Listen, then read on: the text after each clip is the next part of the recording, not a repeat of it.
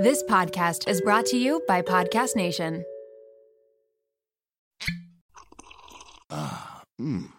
The first taste of rare bourbon you finally got your hands on. That's nice. At caskers.com, we make this experience easy. Caskers is a one stop spirit curator with an impressive selection of exclusive, sought after, rare, and household names in the realm of premium spirits and champagne. Discover the top flavors of the year now by going to caskers.com and using code WELCOME10 for $10 off your first purchase. Get $10 off your first purchase with code WELCOME10 at caskers.com. You're listening to the Momwell podcast. Today, I'm excited to welcome back Minna Dubin to the show. Minna is author of the book Mom Rage The Everyday Crisis of Modern Motherhood. She is a leading feminist voice on mom rage, and her writing has been featured in the New York Times, Oprah Daily, the Times Sunday Magazine, and so many more. In 2019, she wrote an article for New York Times Parenting called The Rage Moms Don't Talk About, sparking a large scale discussion about maternal anger, a topic not many people were discussing at that time. While we've come a long way since then in terms of maternal mental health and the stigma around struggle in motherhood, mom rage continues to be a topic that people are uncomfortable talking about. But it's also something that is so common for moms to experience. We're often blindsided by anger in motherhood. And because it isn't talked about, we're often left with guilt and shame when we experience uncharacteristic anger. Minna's book discusses how modern motherhood sets the stage for maternal anger, placing unrelenting pressure and unreasonable expectations on moms. Minna previously appeared on episode 119 to discuss the societal foundation that leads to mom rage. Today, she's back to talk about how we can acknowledge that societal piece and still make changes on an individual level through curiosity and understanding our own triggers. We're discussing how societal messaging and the expectations we're given about motherhood lay the groundwork for maternal anger, how to parse out mom rage from a societal standpoint versus an individual day to day experience, how to reframe the image of an angry mom into something more productive, why getting curious about our anger matters, and how to change our relationship with our anger. But before jumping in, let's hear our iTunes review of the week. It's titled Tackles Big Subjects. I like this podcast because Erica tackles the big subjects and isn't afraid to talk about her experience or broach topics the media tends to avoid. Listening to all of her interviews of very relevant people across multiple fields has really helped me come to understand more about motherhood. I especially like the interview with Katherine Morgan Schafler about perfectionism. Thanks so much for taking the time to leave this review. And I'm happy that that episode really resonated with you. It really changed my entire look on perfectionism as well. I appreciate that you see that we do take the difficult topics of motherhood head on in a way that breaks down the walls of stigma so that we can have open and honest conversations with each other about motherhood. And that's exactly what we're doing today with this conversation about mom rage. It's so important for moms to know that we are not alone in our experience and we are not failing if we are struggling.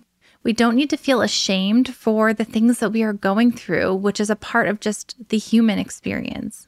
So, thank you again so much for that review. And I'd love for those of you listening, if there's something that has stood out to you, drop into Spotify or Apple Podcasts and leave a review and let me know what's resonated.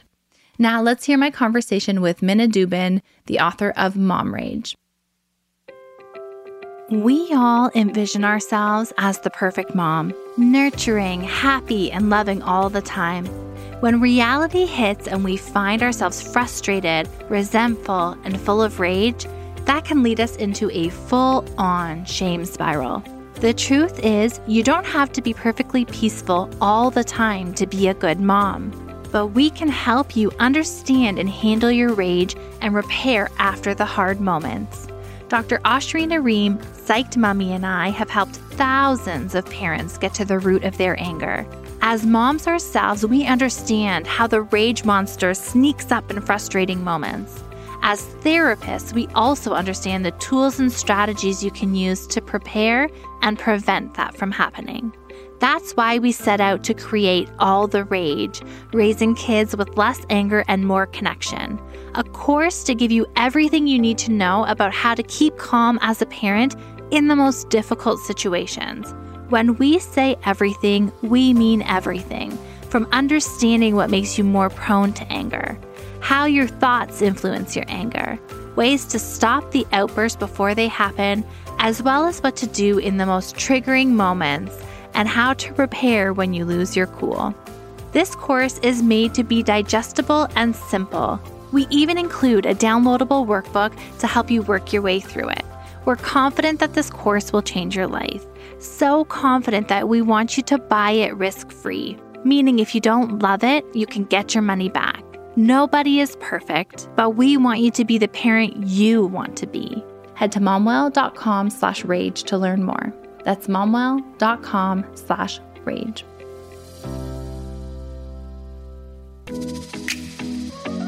Welcome to the Momwell podcast, where we're committed to helping you cope with the load of motherhood. I'm your host, registered psychotherapist, and founder of Momwell, Erica Djossa. At Momwell, we know that motherhood is hard, but care shouldn't be. We're committed to providing you with knowledge, tools, and support to navigate the challenges of motherhood. Our mission is to put moms back on the priority list and empower them to create a mental wellness toolbox free from judgment, fear, and shame. On the show, we'll be discussing topics such as postpartum depression, identity loss, the mental load of motherhood, and more. We'll be joined by experts, moms, and professionals who can offer advice, practical tips, relatable stories, and honest conversations. Here at Momwell, we believe that when a mom is well, a baby is well.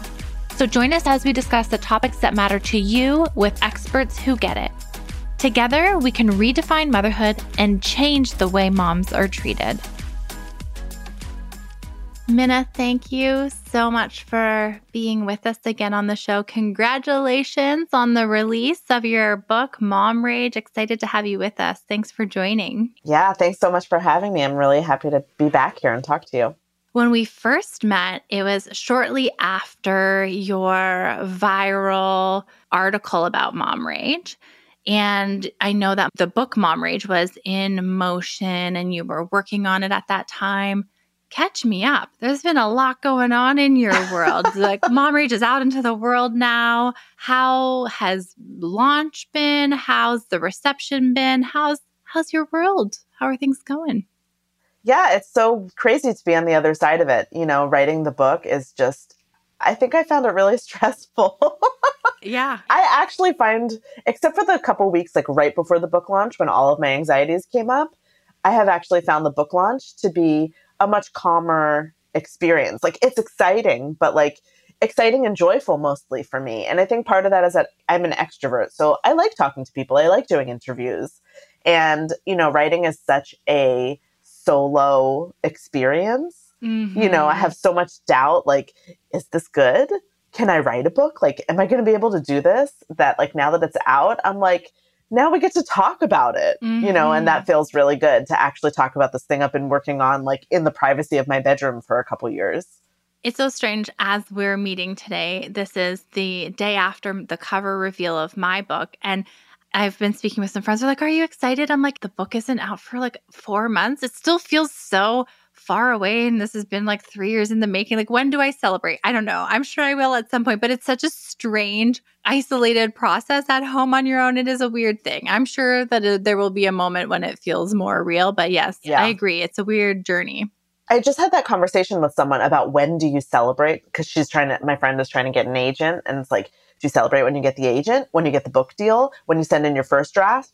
Your last draft when the actual book comes out when the book tour is over like there's so many moments and yeah. and I, I think the answer is you celebrate all of them yeah.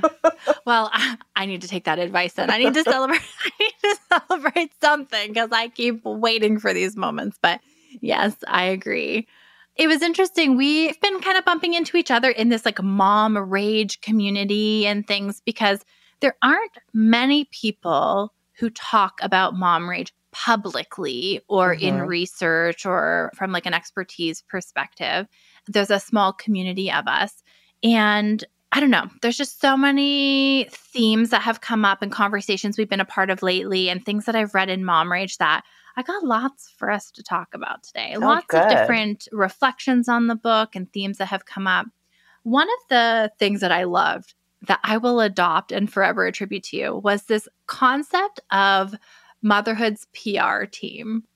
I follow, I think her name is Molly McPherson on TikTok. She's a PR rep and she always breaks down the PR strategy for any celebrity who like has a PR crisis. So like, I don't know, anyone who makes PR news and is like in a cluster F that week, she'll break down like the statement that they put out and like what the strategy is and what the Oh PR moves are behind it and what they're up to and what they're trying to accomplish with the strategies. So Yes. as soon as I saw you writing about motherhood's like PR team and the strategy, I went right to like, oh, like if motherhood had like a press team and if it had a statement and if it had, I went right to this place in my mind. And it just hit so hard for me this concept of what messaging we are selling as a society about Mhm. motherhood. hmm And like, maybe we can just sit on that for a moment and like carve out what some of those unspoken but not so unspoken messages are. Yeah. Yeah. It's so funny to hear you talk about it. It makes me think about uh, what was that show that Kerry Washington was in where she was a fixer and she was dating the president? Scandal. Scandal, which I loved.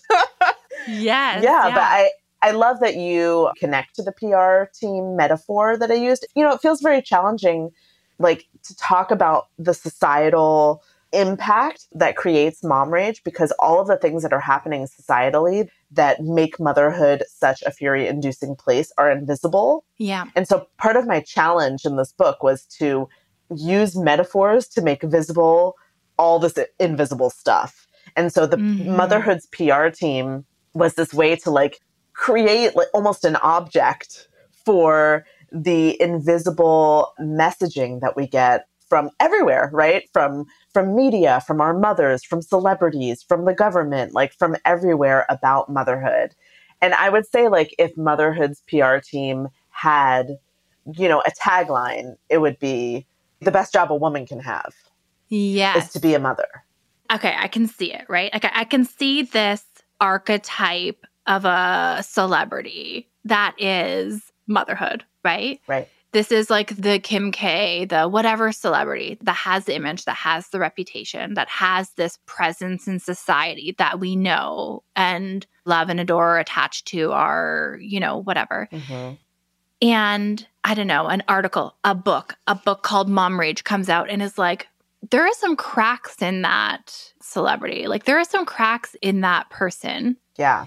And actually, behind the veil, there's some darkness, Yeah. right? Totally. And then, and then I feel like the PR team, like Molly McPherson, this is where she would come in and be like, oh, look at the reaction that happens to like piece this image back together or the response that happens that, like, I don't know, wants to like put this pristine image back together of like, but no, like motherhood is really this thing that is perfect Yeah. and beautiful that we should all love and want. Yeah, and I feel like she would talk about the word that's being used in that tagline of motherhood is the best job a woman can have, of the word job, right? Because it's a job, then you don't actually need another job because that's your most important job.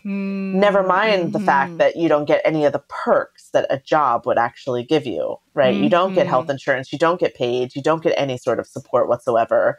So I feel like that word job is like it has this double meaning of like it's the most important thing you don't have to have another job because this is where your real value is.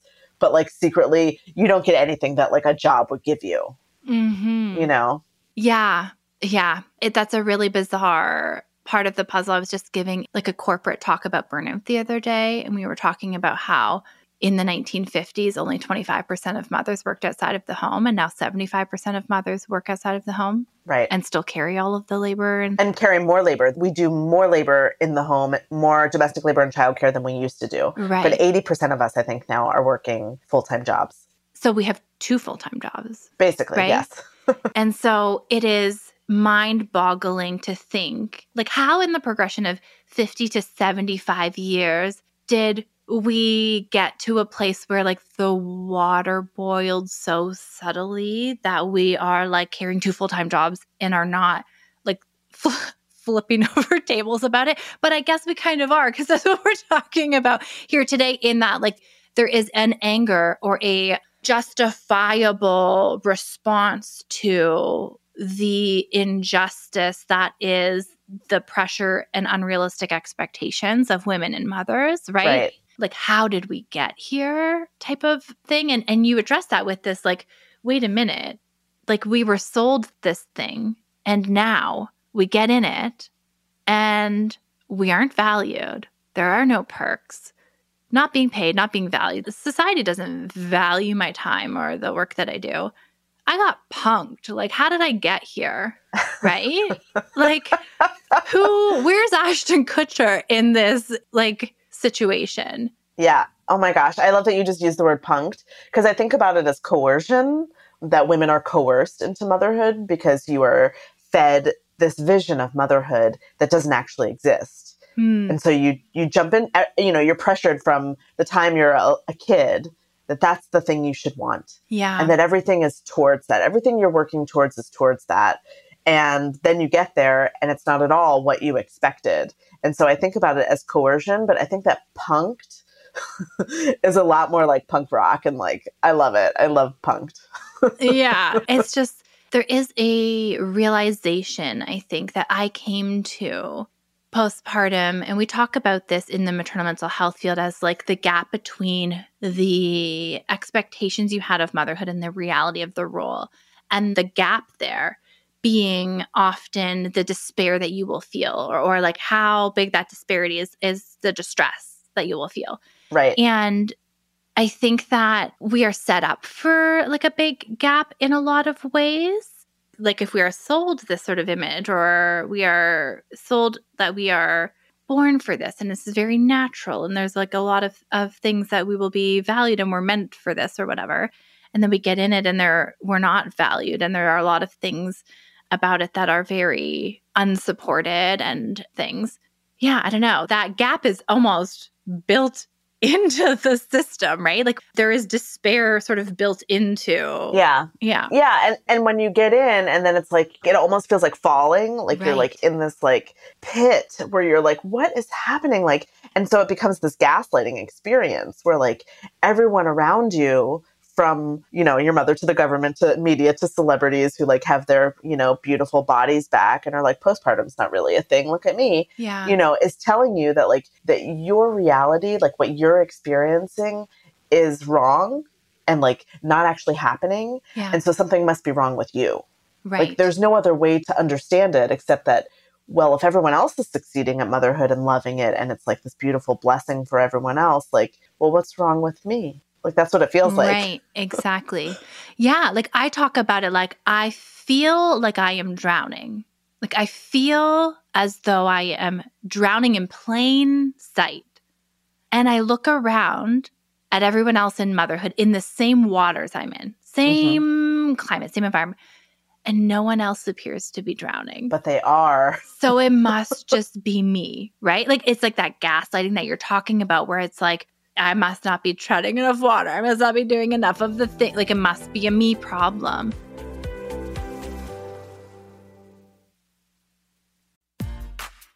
As busy moms, the last thing we need is more on our to do list.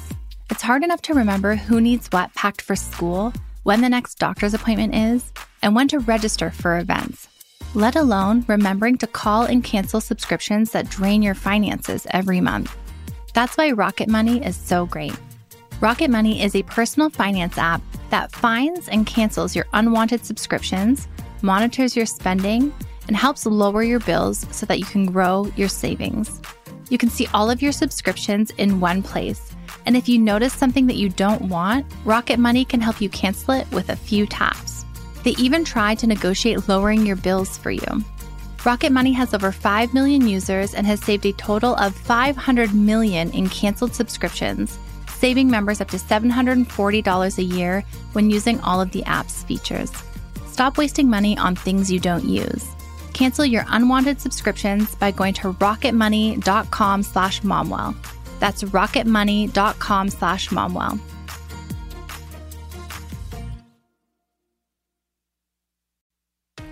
Feeding the family is one of the most all consuming parts of the invisible load. Meal planning, shopping, trying to balance nutrition, finding the time to actually cook with little ones needing your focus and attention can be so stressful. But Factor makes it easy. Factor's delicious, ready to eat meals take the mental load off your plate, providing pre prepared, chef crafted meals delivered right to your door.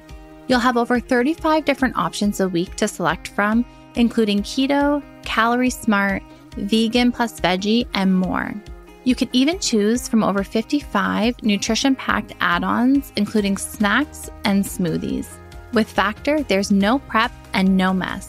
The meals are 100% ready to heat and eat in just two minutes. That means no cooking and no cleanup, which is great for busy moms. You can choose the schedule that works for you and your family, choosing 6 to 18 meals per week, and pausing or rescheduling your deliveries is quick and easy. Reclaim some time and reduce your mental load with Factor. Head to factormeals.com slash momwell50 and use the code momwell50 to get 50% off. That's code momwell50 at factormeals.com slash momwell50 to get 50% off.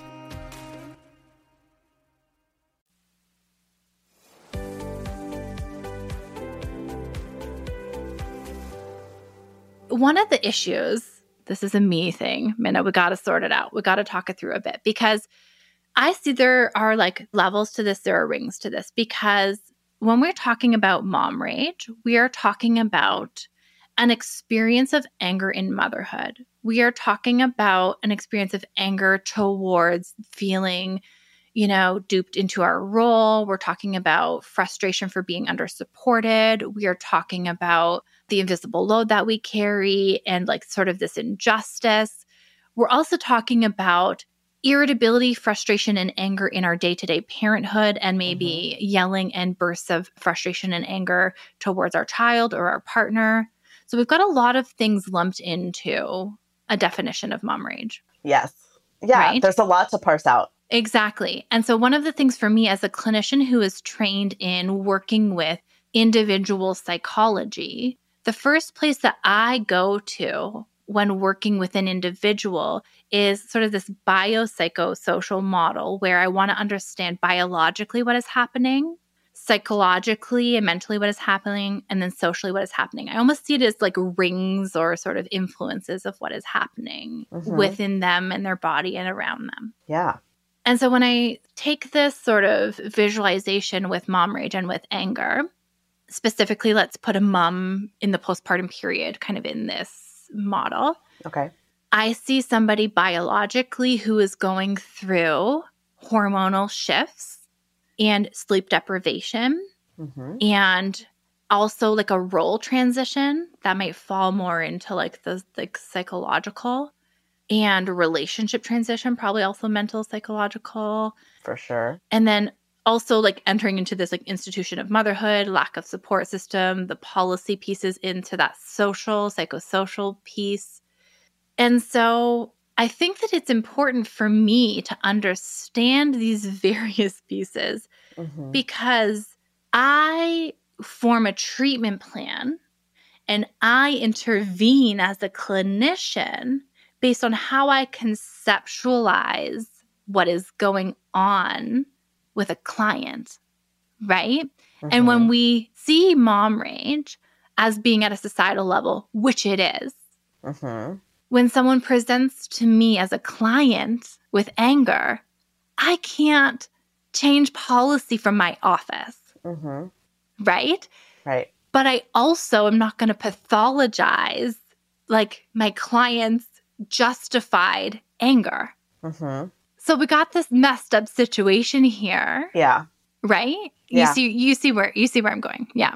Totally. But like just being a source of validation for the client mm-hmm. is so humongous because it is possible that the client is not getting validation for that anger anywhere else in their life right? Mm-hmm. Like, mm-hmm. as your role as a clinician, like, I would imagine that your validation, like, yes, it is really understandable that you're angry and actually mothers everywhere are angry. It's just that no one's talking about it. Like you're yeah. not alone. Like that is so so important. And it makes me think when i first went to see a psychologist my son was around a year and i had just finished weaning and was like going through like a major hormonal shift. All my mom rage was starting and she had to get, you know, I was doing it through health insurance. And so she had to put in a code. Yeah, they need to to access the services. Yeah, yeah. So the diagnosis that she gave me was adjustment disorder, which is used, you know, as like a BS code for the most part to be able to keep serving clients. Like Right. I know that she used it to help me, but it just felt so like on the nose that like I was being told that I was having a disorder around adjusting to motherhood. Mm, Even in the language of the clinician, it was still this is a you problem. You you're having Mm. trouble adjusting. yeah. I think what it really missed is the lens. Like, I think that in my training, for example, this societal context was nowhere in sight. Yeah. It's not even considered or talked about. And Right. in these conversations and in my platform and in somebody who is now really taken an advocacy role, frankly, like I went to school for psychology. I don't even, I've retired as a therapist and I feel like I'm in advocacy work pretty much at this point Yeah. and building this company, you know, I have been in this space and found my way to this sort of collaborative perspective. And I do think that you need to have sort of all of those rings. Like we have to sort of see the holistic biopsychosocial or whatever model that we want to sort of apply to it.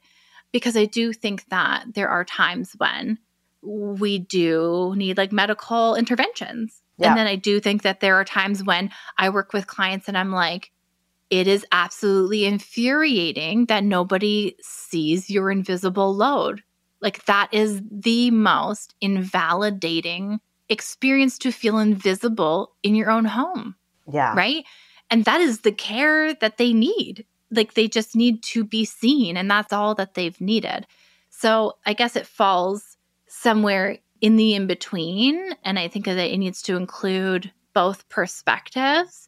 I don't know. I guess we can't have one without the other, but I, I think like we can't have one and exclude the other. I don't know. We need both, Yeah. is kind of where I'm coming from. you need both and i think that it's really important that we talk about the day-to-day experience of mom rage because even though like so much of this comes from societal structures and patriarchal setup around motherhood we still need to not be like stomping our feet and slamming doors in our homes you know what i mean we still don't want to like have a home that's filled with an angry mother like Right. we still have to deal with mom rage in the home, even if so much of mom rage is, you know, valid and understandable and warranted. Right. We still have to figure out how do we support the mother? How do we get her needs met?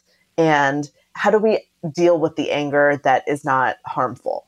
You know, like all those questions are real. How do I gain the tools? Like Yeah. I had a conversation on the podcast with Dr. Wendy Davis, director of Postpartum Support International, and she was saying that women who had difficulty regulating anger before motherhood were better equipped to handle their anger in motherhood because they had already built their tool belt and their skills and they had these skills and tools when they entered motherhood. Mhm. But women who entered into motherhood who had never had like a an anger streak or like really faced anger in that way before Mhm.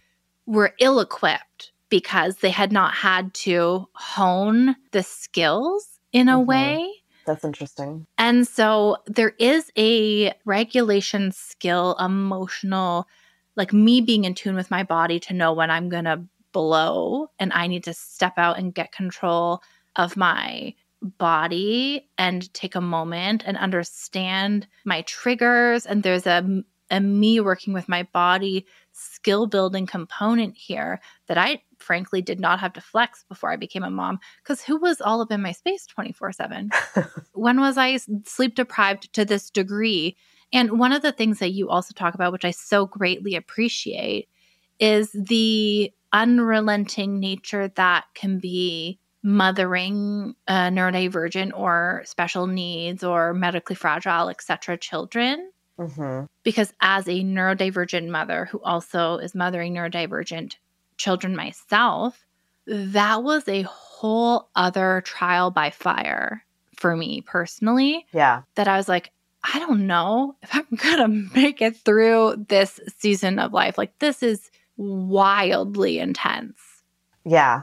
So I think there is also the tangible skill component that I know that I hadn't developed or flexed or didn't even think that I needed to or hadn't had to practice before being tested to like hell and back, you know? Yeah.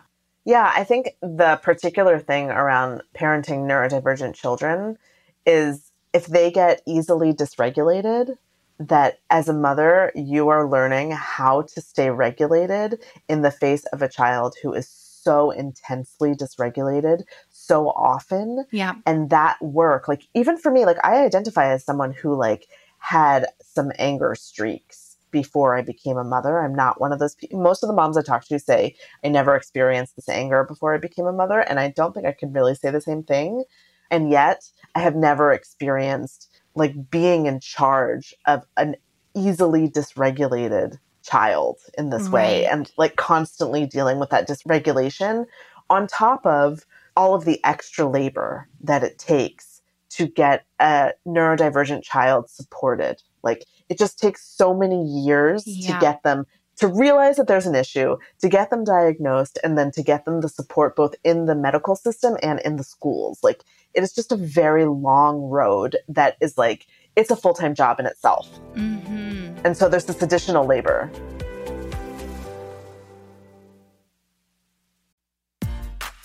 If your house is anything like mine, breakfast is the most frantic meal of the day. We all want to start the day off with a wholesome meal for our kids, but the time crunch makes it difficult. Magic Spoon helps relieve the morning rush with tasty cereals high in protein for a great start to the day. Magic Spoon offers a variety pack with four delicious flavors cocoa, fruity, frosted, and peanut butter. And it has zero grams of sugar, 13 to 14 grams of protein, and 4 to 5 grams of net carbs per serving. Each Magic Spoon cereal is made with wholesome ingredients and no artificial flavors or dyes. And since it's gluten free, grain free, and soy free, it's great for a variety of dietary needs. Go to magicspoon.com slash momwell to grab a variety pack and try it today. And be sure to use our promo code momwell at checkout to save $5 off your order. And Magic Spoon is so confident in their product, it's backed with a 100% happiness guarantee. So if you don't like it for any reason, they'll refund you your money, no questions asked. Try a delicious bowl of Magic Spoon cereal today at magicspoon.com slash momwell and use the code momwell to save $5.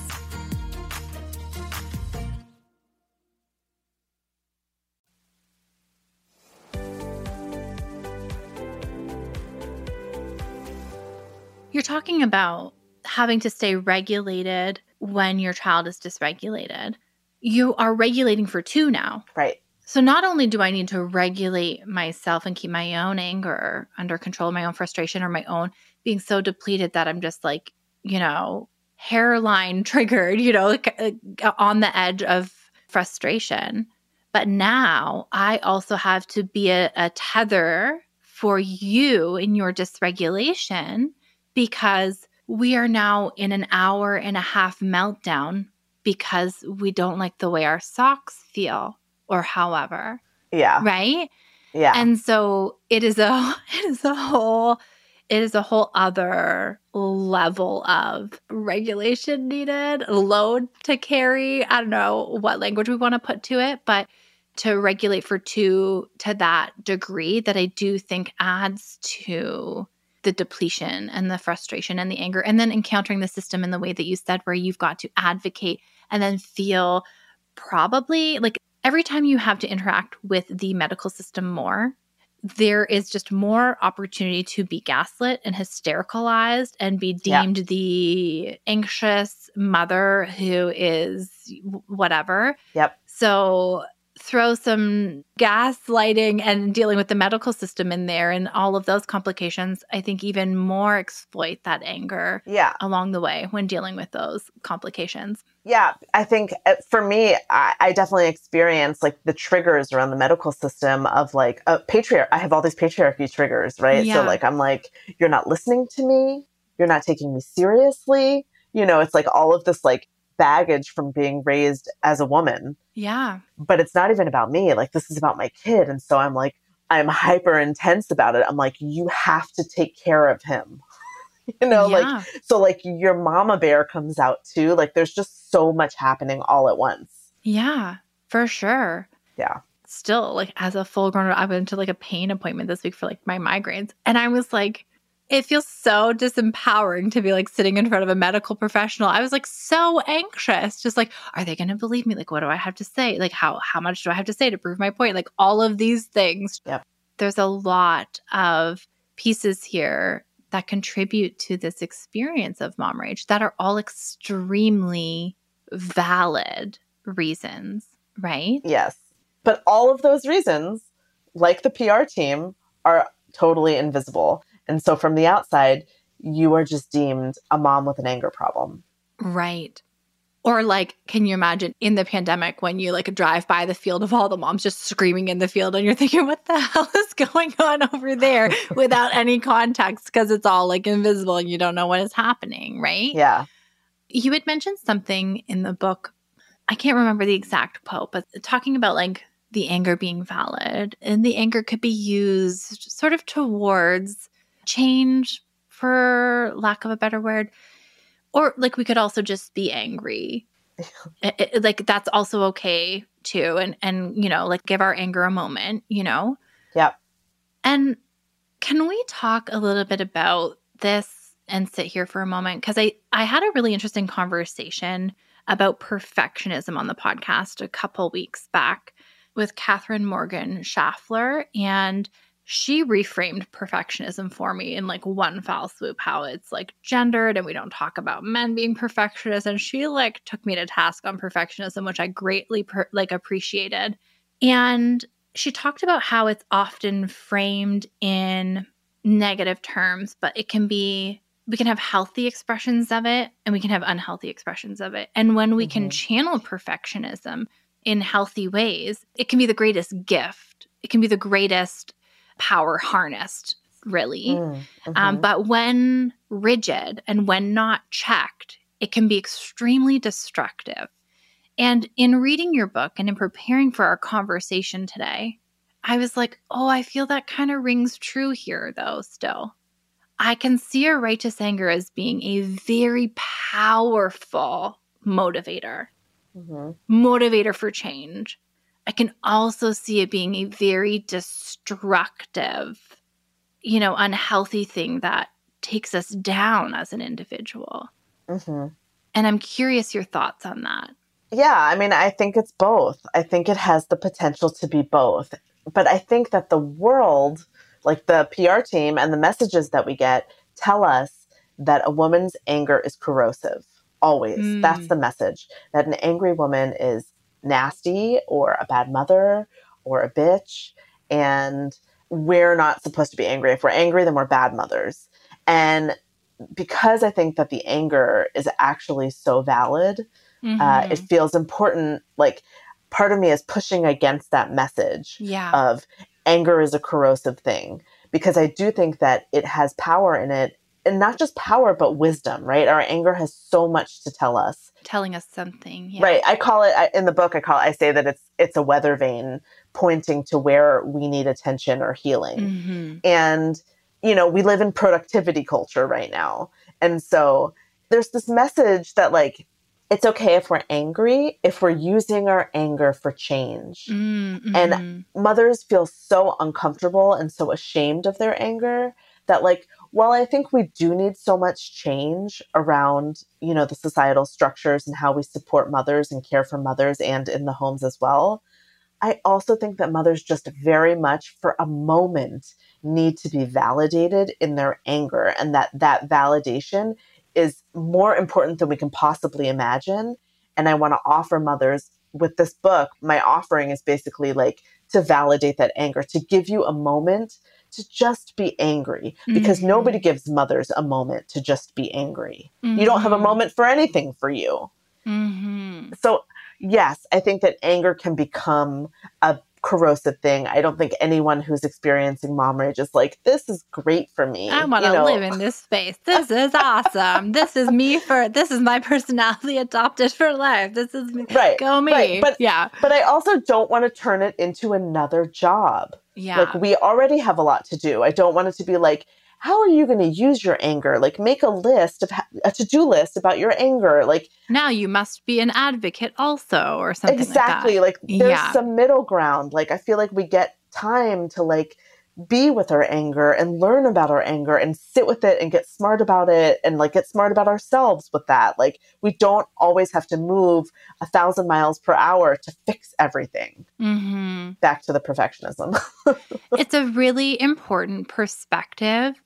And I value the different vantage points on the topic because, as somebody who goes into a solution driven place as somebody who works with clients on finding solutions and like working through skill based items, I hop to these places, right? Mm-hmm. And so obviously, sitting and validating and not minimizing and just knowing and giving ourselves permission is a great deal of what we do and what we talk about. Just the very acknowledging and validating of something is enough to alleviate our distress. Nothing further needed, no further skill or follow up required often. Right. Like right. that in itself is a skill to learn to validate ourselves and be like, that was a shitty day. That in itself is a skill, a gift to ourselves to say, whoa, like, yuck. that day was just like bad, you know? Right. Yeah.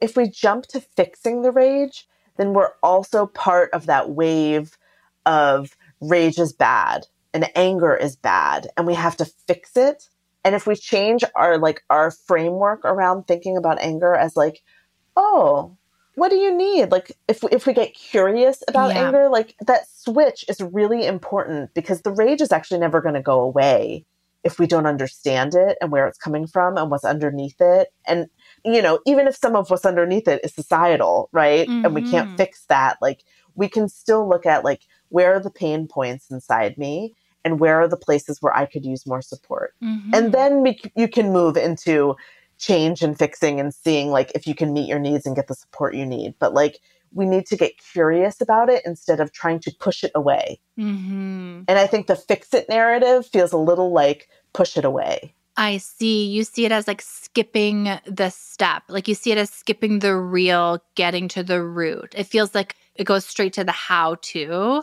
yeah. instead of getting to the real heart of the issue type thing. Instead of like pause.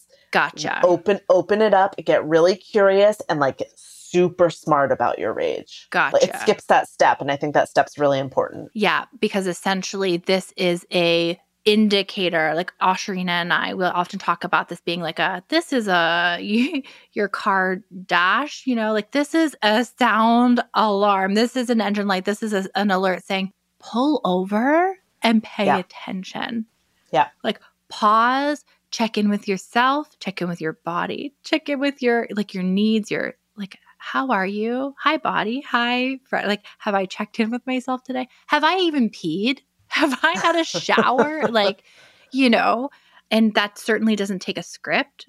That doesn't take a skill or a mindfulness five, four, three, two, one, or any of those things.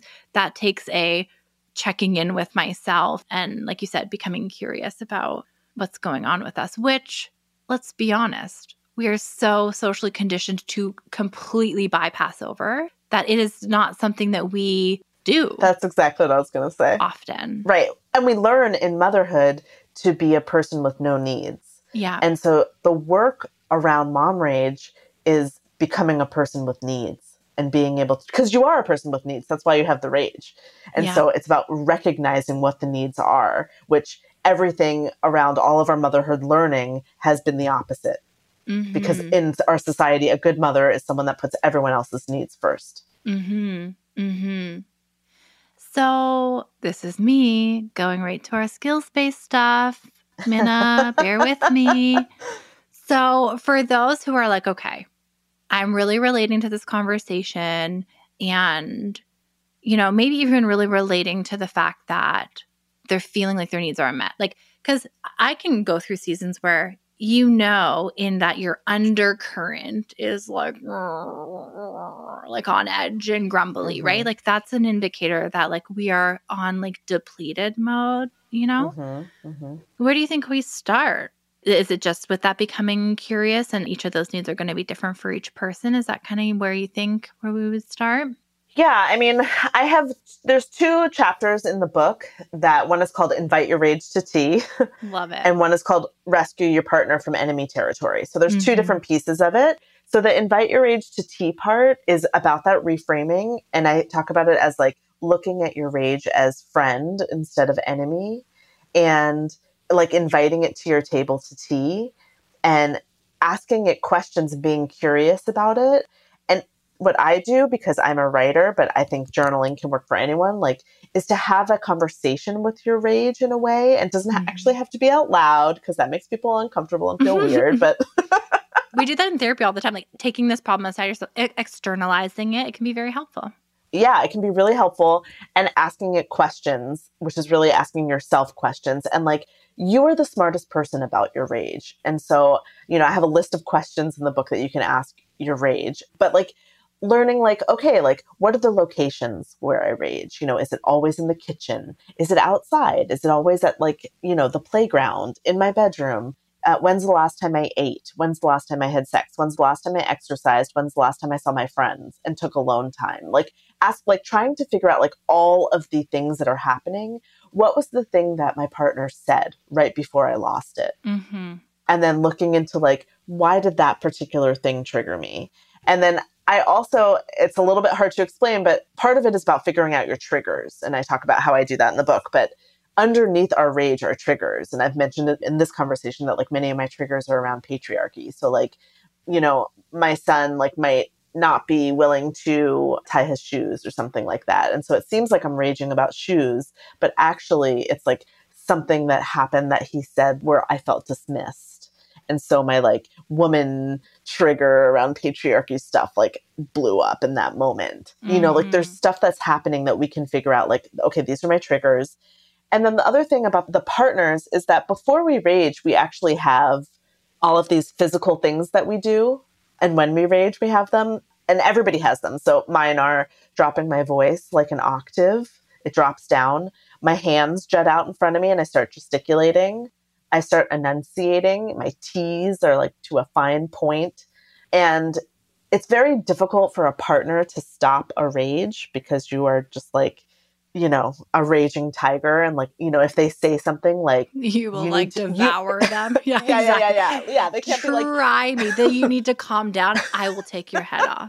Do not. Right. I, are you PMSing? Do you want to die today? right. Exactly. Like, yeah. Exactly. So like for me and for some of the moms that I talk to, they have figured out a phrase or a code word that the partner can say that the mother has come up with for herself. It's like a mutually agreed upon, yeah. Right. Something that is not going to trigger her.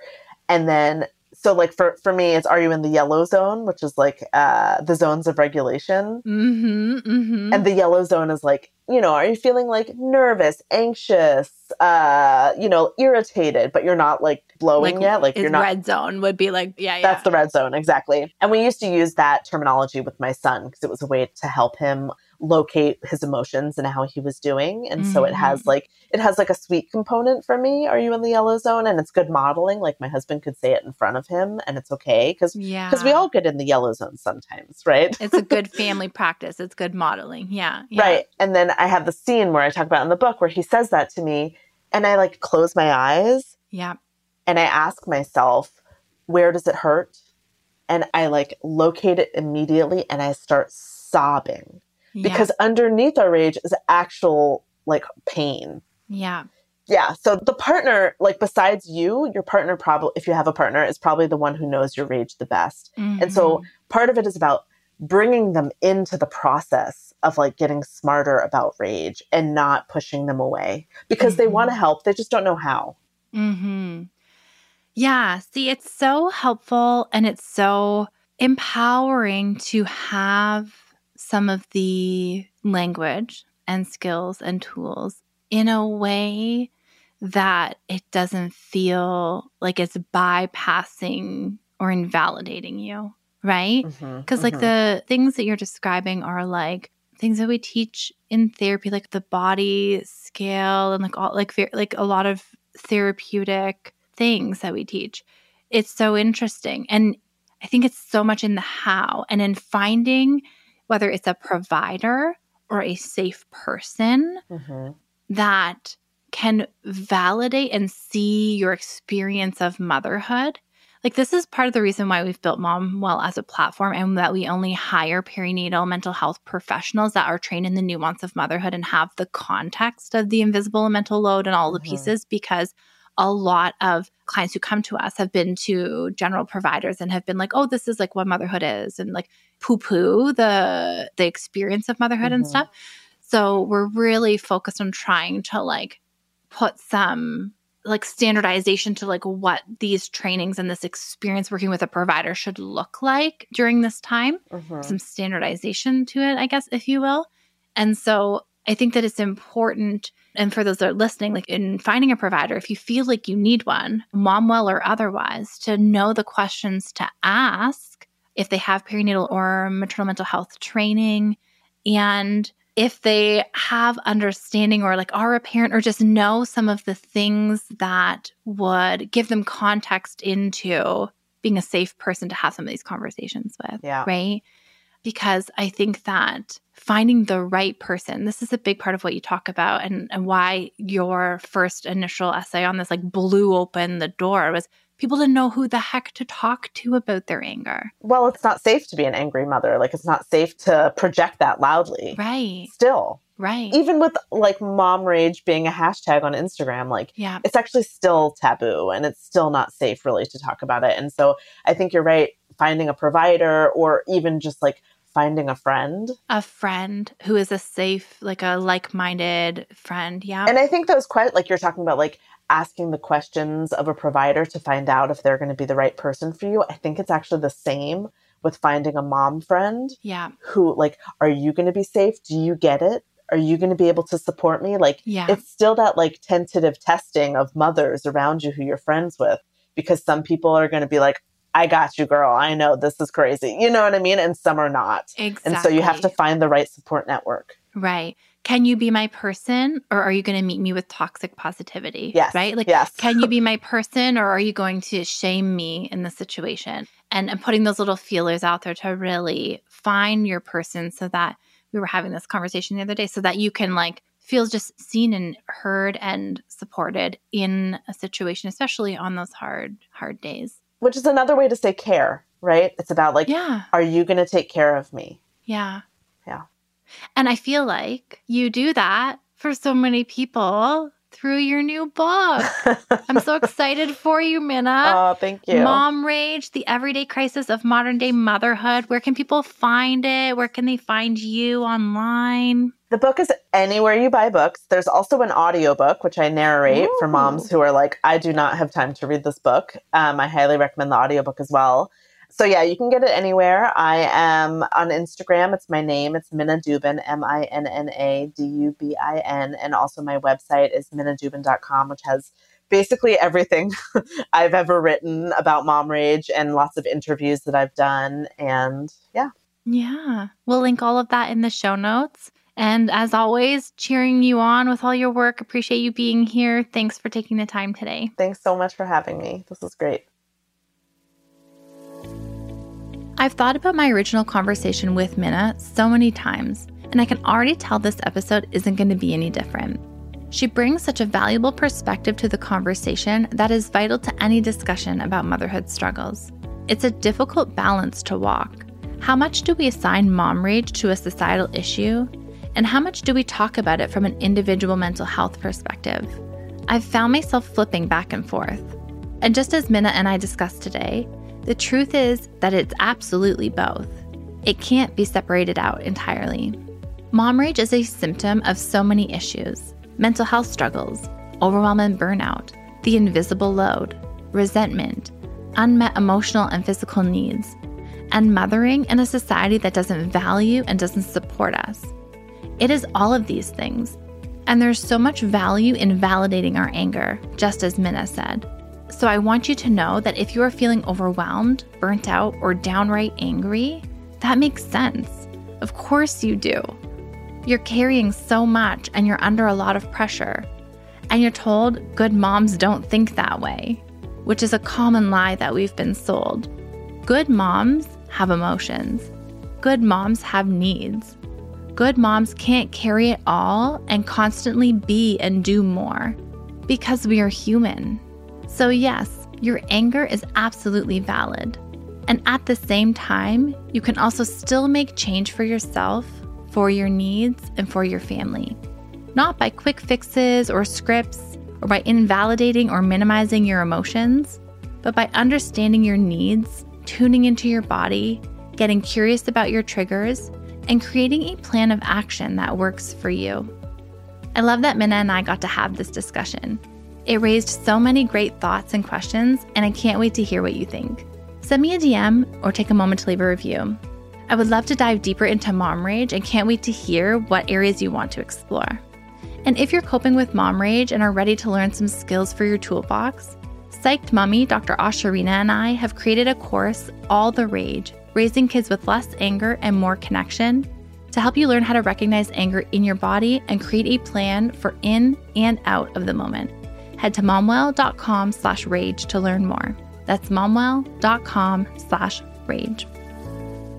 I'll see you right back here, same time, same place next week, where I'm being joined by Psyched mommy, Dr. Ashurina Ream, my good friend, to expand more on this conversation about mom rage, who is responsible to make changes, and how do we learn to enjoy our motherhood experience more.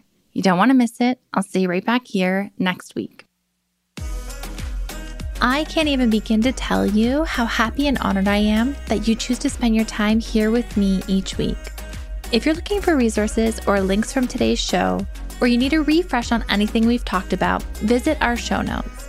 You can find the link in the episode description, or you can head directly to momwell.com slash learning center. To join the Momwell email list and be the first one to know about new episode drops, insider info, or freebies, head to momwell.com slash newsletter. Join me next week. Until then, remember that you have to be well to mom well.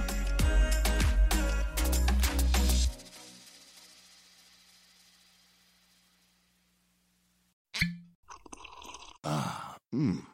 The first taste of rare bourbon you finally got your hands on. That's nice. At caskers.com, we make this experience easy. Caskers is a one stop spirit curator with an impressive selection of exclusive, sought after, rare, and household names in the realm of premium spirits and champagne. Discover the top flavors of the year now by going to caskers.com and using code WELCOME10 for $10 off your first purchase. Get $10 off your first purchase with code WELCOME10 at caskers.com.